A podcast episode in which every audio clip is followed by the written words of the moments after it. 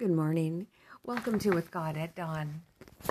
Today we are moving to the second apartment or the most holy place of the sanctuary. We're going to be studying what happened on earth and how it represents what's happening in, in heaven uh, and in God's plan of salvation. And just as the outer court represents the earth, because that's where Jesus was crucified, so in the most holy place that represents heaven and God's throne room for that stage of God's plan of redemption. And what happened on earth in the most holy place represents that stage of what God is doing in heaven for us. So let's start with prayer. Dear Jesus, I pray you guide us this morning as we study these important things. Help us to realize how our salvation is tied up with what is happening in heaven, and that you have an intimate knowledge of what's going on in our lives and an intimate desire to bring us in through your work. In Jesus' name I pray. Amen.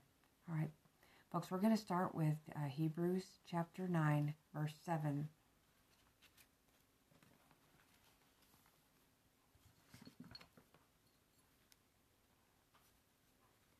But into the second oh, second um, apartment. Sorry, I couldn't think for a second. But into the second apartment went the high priest alone, once every year, not without blood, which he offered for himself and for the errors of the people.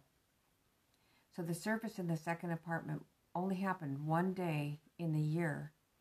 I'm going to read about that in Patriarchs and Prophets, page 352.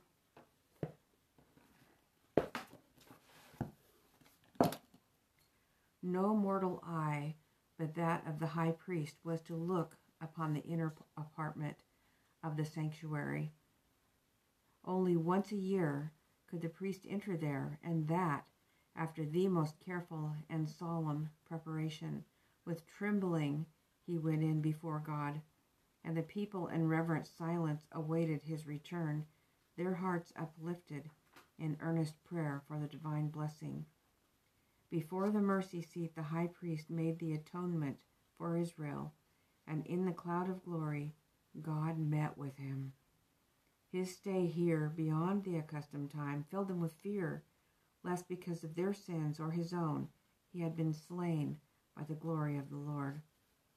So, one thing I want you to notice here is that the people were waiting in silence and earnest prayer. This uh, Day of Atonement is representative of the time of atonement in which we now live, which began in 1844. We are living in that time, and our part is to be searching our hearts and living very plainly before the Lord. All right, now we're going to read page 355 of the same book. Once a year, on the great day of atonement, the priest entered the most holy place for the cleansing of the sanctuary. I just want to stop here and say, why would he cleanse the sanctuary? Because all throughout the year, from the beginning up to that point, the sins of the people had been transferred there through the priest would carry them in, the blood would carry them in, and then would be transferred to the most holy place where they all now resided, and they needed to be, the sins needed to be cleansed out of there sins are something that has got to be cleansed out and gotten rid of. So this is what his work was that one day. And that's what God's work is, the last part of his plan of salvation, is to get rid of our sins that have been accumulating where he's been interceding for us. All right. The work there performed completed the yearly round of ministration. On the Day of Atonement, two kids of the goats were brought to the door of the tabernacle and lots were cast upon them, one lot for the Lord, and the other lot for a scapegoat. The goat upon which the first lot fell was to be slain as a sin offering for the people, and the priest was to bring his blood within the veil and sprinkle it upon the mercy seat. And he shall make an atonement for the holy place because of the uncleanness of the children of Israel, and because of their transgression in all their sins and so shall he do for the tabernacle of the congregation that remaineth among them in the midst of their uncleanness. And that verse can be found Leviticus 16 16. And Aaron shall lay both of his hands upon the head of the live goat and confess over him all the iniquities of the children of Israel and all their transgressions and all their sins, putting them upon the head of the goat, and shall send him away by the hand of a fit man into the wilderness. And the goat shall bear upon him all their iniquities into a land not inhabited. Not until the goat had been thus sent away did the people regard themselves as freed from the burden of their sins. Every man was to afflict his soul while the work of atonement was going forward. All business was laid aside, and the whole congregation of Israel spent the day in solemn humiliation before God with prayer, fasting, and deep searching of heart. Now you notice that the scapegoat did not die for the sins of the people. Satan didn't die for our sins, Jesus did. Jesus died and paid the atonement for us. Satan will bear the sins that he caused people to commit. He will bear the punishment for that for those sins. Important truths concerning the atonement were taught the people by this yearly service. In the sin offerings presented during the year, a substitute had been accepted in the sinner's stead, but the blood of the victim had not made full atonement for the sin. It had only provided a means by which the sin was transferred to the sanctuary. So, by the offering of blood, the sinner acknowledged the authority of the law, confessed the guilt of his transgression, and expressed his faith in him who was to take away the sin of the world. That would be the faith in Jesus. But he was not entirely released from the condemnation of the law. On the Day of Atonement, the high priest, having taken an offering for the congregation, went into the most holy place with the blood and sprinkled it upon the mercy seat above the tables of the law. Now, what we're reading here and what we're talking about is what God instituted for them to do in the earthly sanctuary so that they would understand what His plan would, do. Thus, the claims of the law, which demanded the life of the sinner, were satisfied. So, what I'm saying is, this is not some creed or doctrine that was made up by some group of people. This is what the Lord gave Moses and Aaron to do in the earthly sanctuary so that they would understand his plan. Okay? Then, in his character of mediator, the priest took the sins upon himself, and leaving the sanctuary, he bore with him the burden of Israel's guilt. And at the door of the tabernacle, he laid his hands upon the head of the scapegoat and confessed over him all the iniquities of the children of Israel and all their transgressions and all their sins, putting them upon the head of the scapegoat. And as the goat bearing these sins was sent away, they were with him regarded as forever they were with him regarded as forever separated from the people. Such was the service performed unto the example and shadow of heavenly things. And that is found in Hebrews 8 5. And what I would just say here is that the being sent into the wilderness represents the thousand years that Satan will be isolated on planet Earth with no one alive but himself and the damage that he caused around him. So the scapegoat was sent into the wilderness. All right, till it, and it would die on its own out there. So now we're going to go to Leviticus 16, verse 2.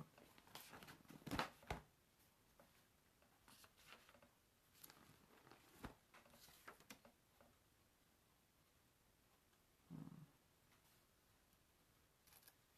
Oopsie. And the Lord said unto Moses, Speak unto Aaron thy brother that he come not at all times into the holy place within the veil before the mercy seat which is upon the ark, that he die not, for I will appear in the cloud upon the mercy seat. This is the Lord's words. And now, verse 29 and 30. And this shall be a statute forever unto you, that in the seventh month, on the tenth day of the month, you shall afflict your souls and do no work at all, whether it be one of your own country or a stranger that sojourneth among you. For on that day shall the priest make an atonement for you to cleanse you, that you may be clean from all your sins before the Lord. So all year long the sacrifices were made, and the blood was transferred with their sins to the most holy place. and this day they would be cleansed from the most holy place. And that was an example and shadow for us of things to come, of heavenly things, so we would understand better. Atonement made on the tenth day of the seventh month, all sin would be put away on that day. Leviticus 16, verses 2 to 4. And the Lord said unto Moses, Speak unto Aaron thy brother, that he come not at all times into the holy place within the veil before the mercy seat, which is before the ark, that he die not. For I will appear in the cloud upon the mercy seat, and thus shall Aaron come into the holy place with a young bullock for a sin offering, and a ram for a burnt offering. He shall put on the holy linen coat, and he shall have the linen breeches upon his flesh, and shall be girded with a linen girdle, and with the linen mitre shall he be attired. These are holy garments, therefore shall he wash his flesh in water, and so put them on. And the this is verse I'm sorry, in verses eleven to fourteen. And Aaron shall bring the bullock of the sin offering, which is for himself, and shall make an atonement for himself and for his house, and shall kill the bullock of the sin offering, which is for himself. And he shall take a censer full of burning coals of fire from off the altar before the Lord, and that was the fire that the Lord originally had kindled. And his hands full of sweet incense beaten small, and bring it within the veil. And he shall put the incense upon the fire before the Lord, that the cloud of the incense may cover the mercy seat, that is, upon the testimony, that he die not. And he shall take of the blood of the bullock and sprinkle it with his finger upon the mercy seat eastward, and before the mercy seat shall he sprinkle of the blood with his finger seven times. That was the preparation of the priest for the service. Leviticus 16, 7 and 8. And he shall take the two goats and present them before the Lord at the door of the tabernacle of the congregation. And Aaron shall cast lots upon the two goats, one lot for the Lord, the other lot for the scapegoat.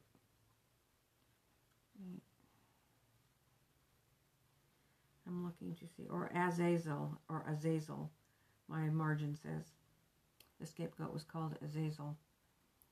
All right, uh, let's see here. Now I want to read Great Controversy, page 419, a couple paragraphs.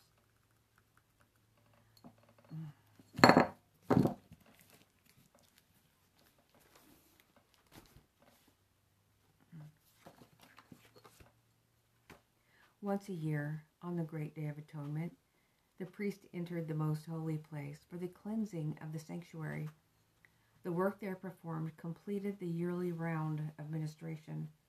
On the day of atonement, two kids of the goats were brought to the door of the tabernacle, and lots were cast upon them, one lot for the Lord, and the other lot for the scapegoat. The goat upon which fell the lot for the Lord was to be slain as a sin offering for the people and the priest was to bring his blood within the veil and sprinkle it upon the mercy seat and before the mercy seat. The blood was also to be sprinkled, sprinkled upon the altar of incense that was before the veil.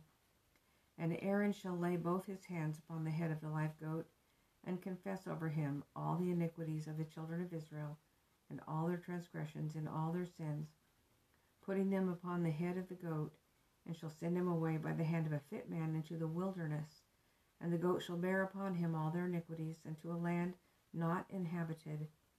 And that can be found in Leviticus 16 8, 21, and 22. The scapegoat came no more into the camp of Israel, and the man who led him away was required to wash himself and his clothing with water before he returned to the camp. Leviticus 16 9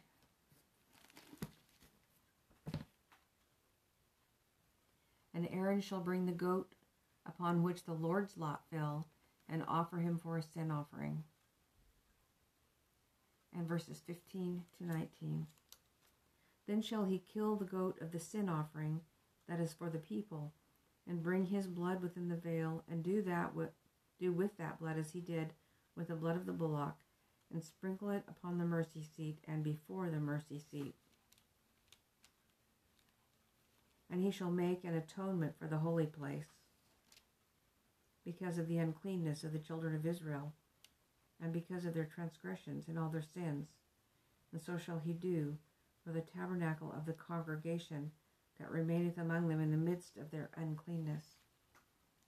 And there shall be no man in the tabernacle of the congregation when he goeth in to make an atonement in the holy place until he come out and have made an atonement for himself and for his household and for all the congregation of Israel. And he shall go out unto the altar that is before the Lord and make an atonement for it, and shall take of the blood of the bullock and of the blood of the goat and put it upon the horns of the altar round about. And he shall sprinkle of the blood upon it with his finger seven times, and cleanse it, and hallow it from the uncleanness of the children of Israel.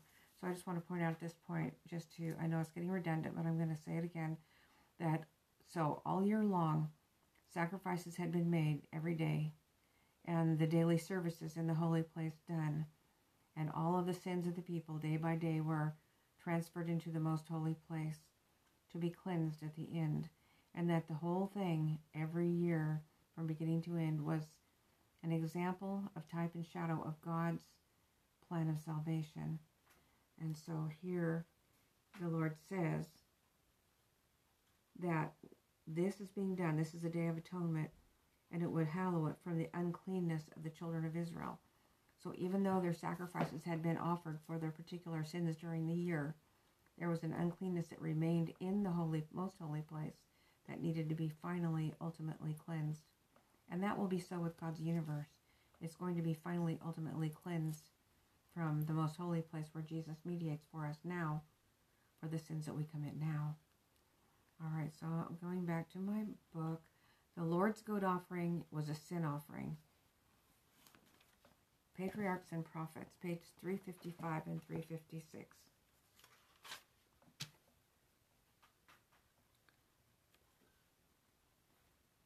And Aaron shall lay both his hands upon the head of the live goat, and confess over him all the iniquities of the children of Israel, and all their transgressions and all their sins, putting them upon the head of the goat, and shall send him away by the hand of a fit man into the wilderness and the goat shall bear upon him all their iniquities unto a land not inhabited. Not until the goat had been thus sent away did the people regard themselves as freed from the burden of their sins. Every man was to afflict his soul while the work of atonement was going forward.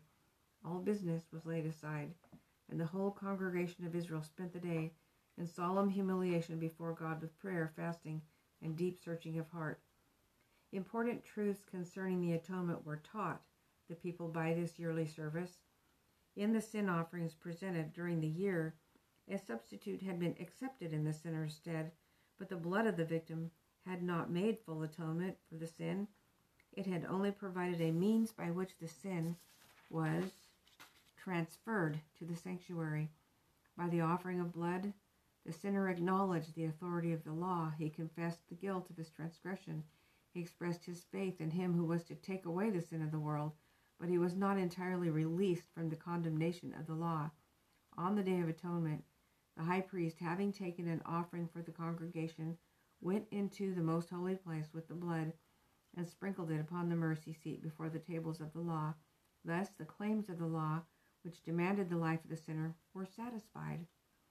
Then, in his character of mediator, the priest took the sins upon himself, and leaving the sanctuary, he bore with him the burden of Israel's guilt. And at the door of the tabernacle, he laid his hands upon the head of the scapegoat, confessed over him all the iniquities of the children of Israel, which Satan has caused people to, to commit, by the way, and all their transgressions and all their sins, putting them upon the head of the goat. And as the goat bearing these sins was sent away, they were with him regarded as forever separated from the people. Such was the service performed unto the example and shadow of heavenly things. And that verse can be found in Hebrews 8 5. That it was an example and shadow of heavenly things. All right, so going now to Numbers 29 7 to 11.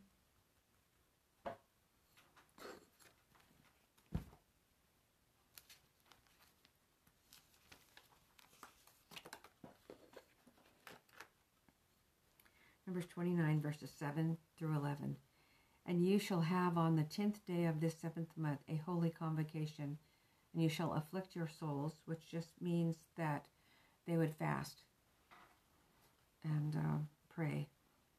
And ye shall not do any work therein, but ye shall offer a burnt offering unto the Lord for a sweet savor, one young bullock, one ram, and seven lambs of the first year. They shall be unto you without blemish. And their meat offering shall be of flour mingled with oil, three tenth deals to a bullock, two tenth deals to one ram, a several tenth deal for one lamb throughout the seven lambs. Where was I supposed to read to? Oh, to 11. Okay. One kid of the goats for a sin offering, besides the sin offering of atonement, and the continual burnt offering, and the meat offering of it, and their drink offering. Sin offering offered on the Day of Atonement, besides the sin offering of atonement. Leviticus 16, 18 to 19. And he shall go out unto the altar that is before the Lord, and make an atonement for it, and shall take of the blood of the bullock and of the blood of the goat, and put it upon the horns of the altar round about, and he shall sprinkle of the blood upon it with his finger seven times, and cleanse it, and hallow it from the uncleanness of the children of Israel. Hmm. That's that. The last work performed by the priest in the sanctuary was at the altar in the first apartment. I'm going to turn to early writings, page 280 and 281.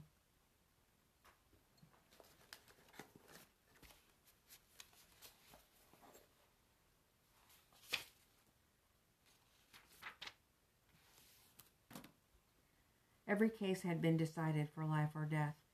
While Jesus had been ministering in the sanctuary, the judgment had been going on for the righteous dead, and then for the righteous living. Christ had received his kingdom, having made the atonement for his people and blotted out their sins. The subjects of the kingdom were made up. The marriage of the Lamb was consummated, and the kingdom and the greatness of the kingdom under the whole heaven was given to Jesus and the heirs of salvation, and Jesus was to reign King of kings and Lord of lords. As Jesus moved out of the most holy place, I heard the tinkling of the bells upon his garment, and as he left, a cloud of darkness covered the inhabitants of the earth. There was now no mediator between guilty man and an offended God. While Jesus had been standing between God and guilty man, a restraint was upon the people. But when he stepped out from between man and the Father, the restraint was, restraint was removed, and Satan had entire control of the finally impenitent. It was impossible for the plagues to be poured out while Jesus officiated in the sanctuary, but as his work there is finished and his intercession closes, there's nothing to stay the wrath of God, and it breaks with fury upon the shelterless head of the guilty sinner who has slighted salvation and hated reproof. In that fearful time after the close of Jesus' mediation, the saints were living in the sight of a holy God without an intercessor. Every case was decided, every jewel numbered. Jesus tarried a moment in the outer apartment of the heavenly sanctuary, and the sins which had been confessed while he was in the most holy place were placed upon Satan, the originator of sin, who must suffer their punishment. Then I saw Jesus lay off his priestly attire and clothe himself with his most kingly robes. Upon his head were many crowns, a crown within a crown. Surrounded by the angelic host, he left heaven. The plagues were falling upon the inhabitants of the earth. Some were denouncing God and cursing him. Others rushed to the people of God and begged to be taught how they might escape his judgments. But the saints had nothing for them. The last tear for sinners had been shed, the last agonizing prayer offered, the last burden borne, the last warning given. The sweet voice of mercy was no more to invite them. When the saints in all heaven were interested for their salvation, they had no interest for themselves. Life and death had been set before them. Many desired life, but made no effort to obtain it. They did not choose life, and now there was no atoning blood to cleanse the guilty, no compassionate Savior to plead for them and cry, Spare the sinner a little longer. All heaven had united with Jesus as they heard the fearful words, It is done, it is finished. The plan of salvation had been accomplished, but few had chosen to accept it. And as mercy's sweet voice died away, fear and horror seized the wicked. With terrible distinctness, they hear the words, Too late, too late. Leviticus 16, verse 20.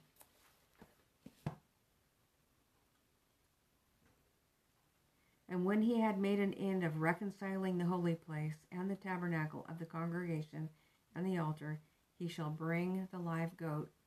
So when the priest comes out from the sanctuary in type, he bears all the confessions of the people, and there is then an end of all reconciling.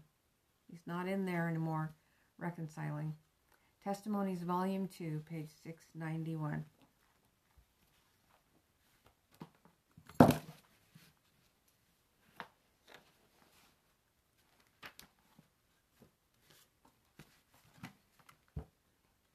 Many entertain the view that probation is granted after Jesus leaves his work as mediator in the most holy apartment.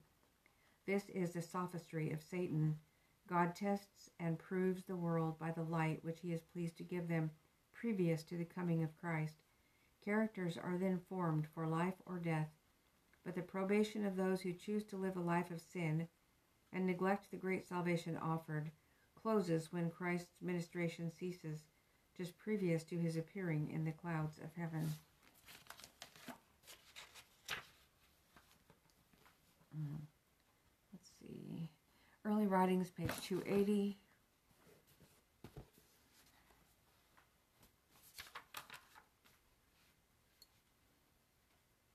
Oh, it's 279. Okay. Hmm. Jesus had been ministering in the sanctuary Every case had been decided for life or death. The judgment had been going on for the righteous dead and then for the righteous living. Christ had received his kingdom, having made the atonement for his people and blotted out their sins. The subject of the kingdom were made up. The marriage of the Lamb was consummated, and the kingdom and the greatness of the kingdom under the whole heaven was given to Jesus. And the heirs of salvation in Jesus was to reign as King of kings and Lord of lords. Great Controversy, page 490 and 491.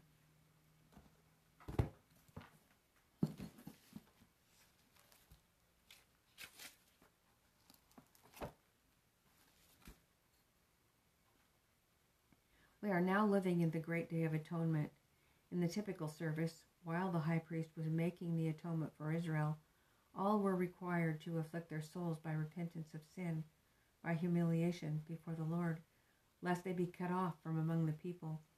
In like manner, all who would have their names retained in the book of life should now, in the few remaining days of their probation, afflict their souls before God by sorrow for sin and true repentance. There must be a deep, faithful searching of heart. The light, frivolous spirit indulged by so many of professed Christians must be put away. There's earnest warfare before all who would subdue the evil tendencies that strive for the mastery the work of preparation is an individual work. We're not saved in groups. The purity and devotion of one will not offset the want of these qualities in another. And though all nations are to pass in judgment before God, yet he will examine the case of each individual with as close and searching scrutiny as if there were not another being upon the earth. Everyone must be tested and found without spot or wrinkle or any such thing. Solemn are the scenes connected with the closing work of the atonement. Momentous are the interests involved therein. The judgment is now passing in the sanctuary above. For more than 40 years, this work has been progressing. Well, see, when this was written, it was in the 1800s, so uh, more like over 100 now. So, soon, none know how soon it will pass to the cases of the living. In the awful presence of God, our lives are to come up in review. At this time, above all others, it behooves every soul to heed the Saviour's admonition Watch and pray, for you know not when the time is. If therefore thou shalt not watch, I will come on thee as a thief, and thou shalt not know what hour I will come upon thee. When the work of the investigative judgment closes, the destiny of all have been decided for life or death. Probation is ended a short time before the appearing of the Lord in the clouds of heaven. Christ in the Revelation, looked for, looking forward to that time, declares, he that is unjust, let him be unjust still, and he which is filthy, let him be filthy still. And he that's righteous, let him be righteous still, and he that's holy, let him be holy still. And behold, I come quickly, and my reward is with me to give every man according as his work shall be. So, Leviticus chapter 16, back to Leviticus chapter 16, verses 10 and 21.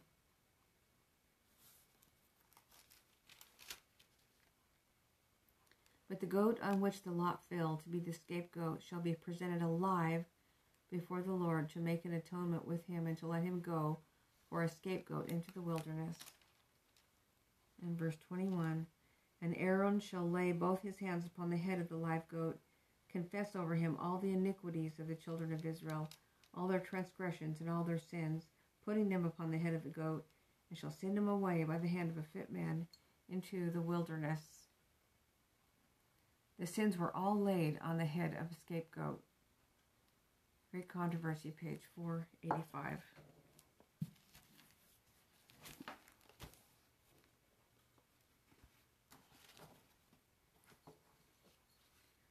The work of the investigative judgment and the blotting out of sins is to be accomplished before the second advent of the Lord. Since the dead are to be judged out of the things written in the books, it's impossible that the sins of men should be blotted out until after the day of judgment, after the judgment at which their cases are to be investigated.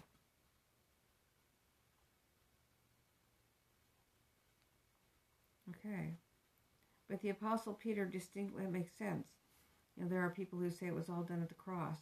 But this is saying that until after the judgment, when their cases are investigated, their sins have to be um, accumulated looked at and judged and then blotted out, those that have been confessed.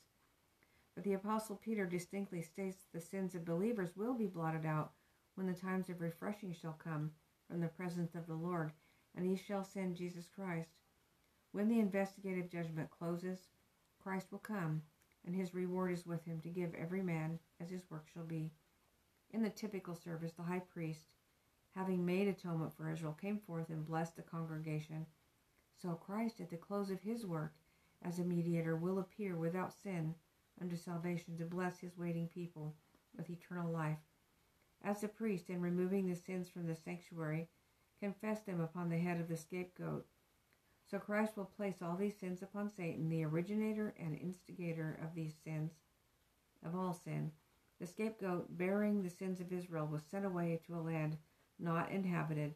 So Satan, bearing the guilt of all the sins which he has caused God's people to commit, will be for a thousand years confined to the earth, which will then be desolate without inhabitant, and he will at last suffer the full penalty of sin in the fires that shall destroy all the wicked.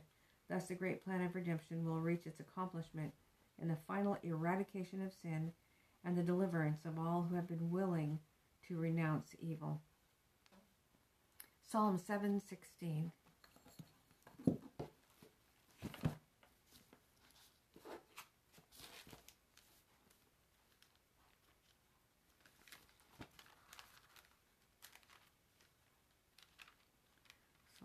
Psalm 7, verse 16. His mischief shall return upon his own head, and his violent dealings shall come down upon his own pate. That's an old fashioned word you don't hear much. Pate, somebody's head. Okay, David understood that the sins would come down upon the head of the evil one. Leviticus 16 22.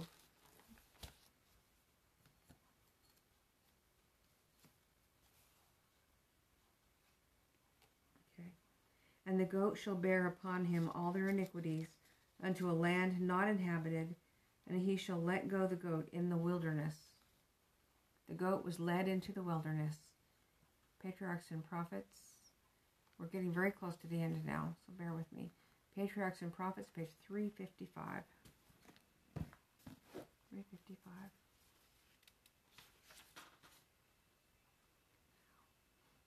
Hmm. Once a year on the great day of atonement, the priest entered the most holy place for the cleansing of the sanctuary. Make sure I'm reading the right thing here. Okay. Okay. The work there performed completed the yearly round of ministration. On the Day of Atonement, two kids of the goats were brought to the door of the tabernacle. Lots were cast upon them, one lot for the Lord, the other lot for the scapegoat. The goat upon which the first lot fell was to be slain as a sin offering for the people, and the priest was to bring his blood within the veil and sprinkle it upon the mercy seat, and he shall make an atonement for the holy place, because of the uncleanness of the children of Israel, and because of their transgressions in all their sins, and so shall he do for the tabernacle of the congregation that remaineth among them in the midst of their uncleanness. That can be found in Leviticus 16 16. And Aaron shall lay both his hands upon the head of the live goat, and confess over him all the iniquities of the children of Israel, and all their transgression and all their sins, putting them upon the head of the goat, and shall send him away by the hand of a fit man into the wilderness. And the goat shall bear upon him all their iniquities, unto a land not inhabited. And not until the goat had been thus sent away did the people regard themselves as freed from the burden of their sins. Every man was to afflict his soul while the work of atonement was going forward. All business was laid aside. The whole congregation of Israel spent the day in solemn humiliation before God, with prayer, fasting, and deep searching of heart. Important truths concerning the atonement were taught the people by this yearly service. So, the fit man, I believe personally, and uh, uh, I'll leave it up to you to make up your own mind, but I believe that the fit man is the God's people at the end of time who are sealed and beyond the point of temptation. And Satan has, he tries to tempt them. They're the only people left. They're God's people that are left on the earth. Everybody else has sinned, joined him, but they have not, and they are beyond being tempted. They're sealed. And um, so, because there's nothing he can do to get them to sin, they're the fit man. And by them, he is going to be led into the wilderness uh, in other words, he'll be left on a desolated planet when they're gone. And it's the, anyway, so you can search it out yourself if you like.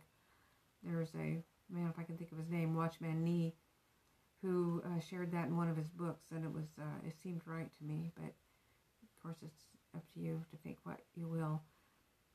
So we are now Revelation 22, 11 and 12. Revelation 22, 11 and 12. Hmm. Only the serious Bible students are staying with me on this. I'm telling you, it's a it's a good practice to study this. 11 and 12. He that is unjust, let him be unjust still, and he which is filthy, let him be filthy still, and he that is righteous, let him be righteous still, and he that is holy, let him be holy still. And behold, I come quickly, and my reward is with me to give every man according as his work shall be. Very good. When our high priest leaves the sanctuary to come to the earthly court, every case will have been decided for eternity. The, early writings, page 279 and 280. I was pointed down to the time when the third angel's message was closing the power of God had rested upon his people. They had accomplished their work and were prepared for the trying hour before them. They had received the latter rain or refreshing from the presence of the Lord, and the living testimony had been revived. The last great warning had sounded everywhere, and it had stirred up and enraged the inhabitants of the earth who would not receive the message. Sad, isn't it? The inhabitants of the earth would not receive it the third angel's message. I saw angels hurrying to and fro in heaven. An angel with a writer's inkhorn by his side returned from the earth and reported to Jesus that his work was done, and the saints were numbered and sealed. Then I saw Jesus, who had been ministering before the ark containing the Ten Commandments, throw down the censer. He raised his hands and with a loud voice said, It's done. And all the angelic host laid off their crowns as Jesus made the solemn declaration he that is unjust, let him be unjust still. He which is filthy, let him be filthy still. He that is righteous, let him be righteous still. And he that's holy, let him be holy still. Wow. And I just want to remind you of that statement that I don't have the, I don't have the reference for it, but it, um, it states that we're not you know, eve wasn't guilty for believing a lie and we're not it's not held against us if we honestly believe a lie but when we refuse to believe the truth when it's been presented to us that is what is going to take us down. Refusing to believe God's truth when it's so clear, and that pride stands in the way that we refuse to receive it. So I would just ask that you at least be open hearted enough to consider the things that you're hearing and ask the Lord to guide you. He will guide you right. Okay. 280, 281. Now, if I can go to Revelation 20, 1 to 3.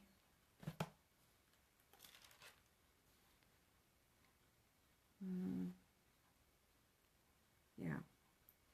I saw an angel come down from heaven, having the key of the bottomless pit and a great chain in his hand. And he laid hold on the dragon, that old serpent, which is the devil and Satan, and bound him a thousand years, and cast him into the bottomless pit, and shut him up, and set a seal upon him, that he should deceive the nations no more, till the thousand years should be fulfilled. And after that he must be loosed a little season. He's chained because he has no one to tempt, and he'll be loosed because the wicked will be raised, and suddenly he'll have people again at the end. Let's see. Satan, the antitypical scapegoat, receives the sins of the righteous and is left upon the desolate earth.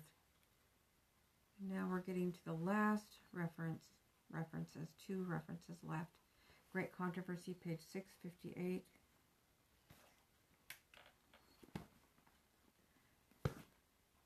Six fifty eight.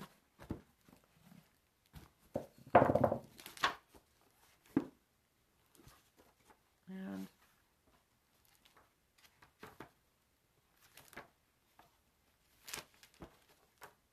okay, here it is.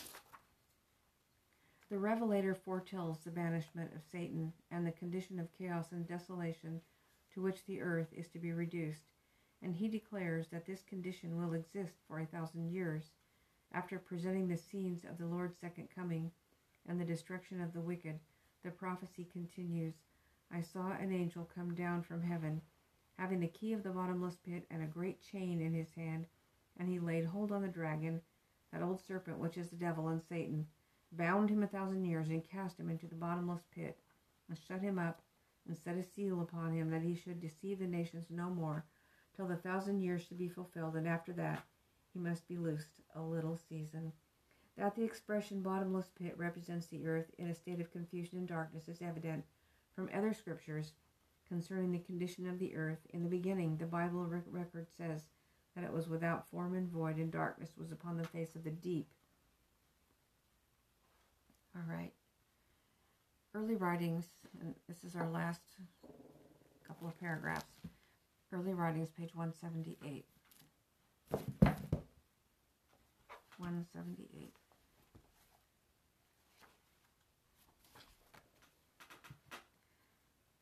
Satan did not then exult as he had done. He had hoped to break up the plan of salvation, but it was laid too deep. And now, by the death of Christ, he knew that he himself must finally die and his kingdom be given to Jesus. He held a council with his angels. He had prevailed nothing against the Son of God, and now they must increase their efforts and, with their power and cunning, turn to his followers. They must prevent all whom they could from receiving the salvation purchased for them by Jesus. By so doing, Satan could still work against the government of God. Also, it would be for his own interest to keep from Jesus as many as possible. For the sins of those who are redeemed by the blood of Christ will at last be rolled back upon the originator of sin, and he must bear their punishment, while those who do not accept salvation through Jesus will suffer the penalty of their own sins. The life of Christ had ever been without worldly wealth, honor, or display. His humility and self denial had been in striking contrast to the pride and self indulgence of the priests and elders. His spotless purity was a continual reproof of their sins. They despised him for his humility, holiness, and purity, but those who despised him here will one day see him in the grandeur of heaven and the surpassing glory of his Father. And then 280 and 281 will end our study.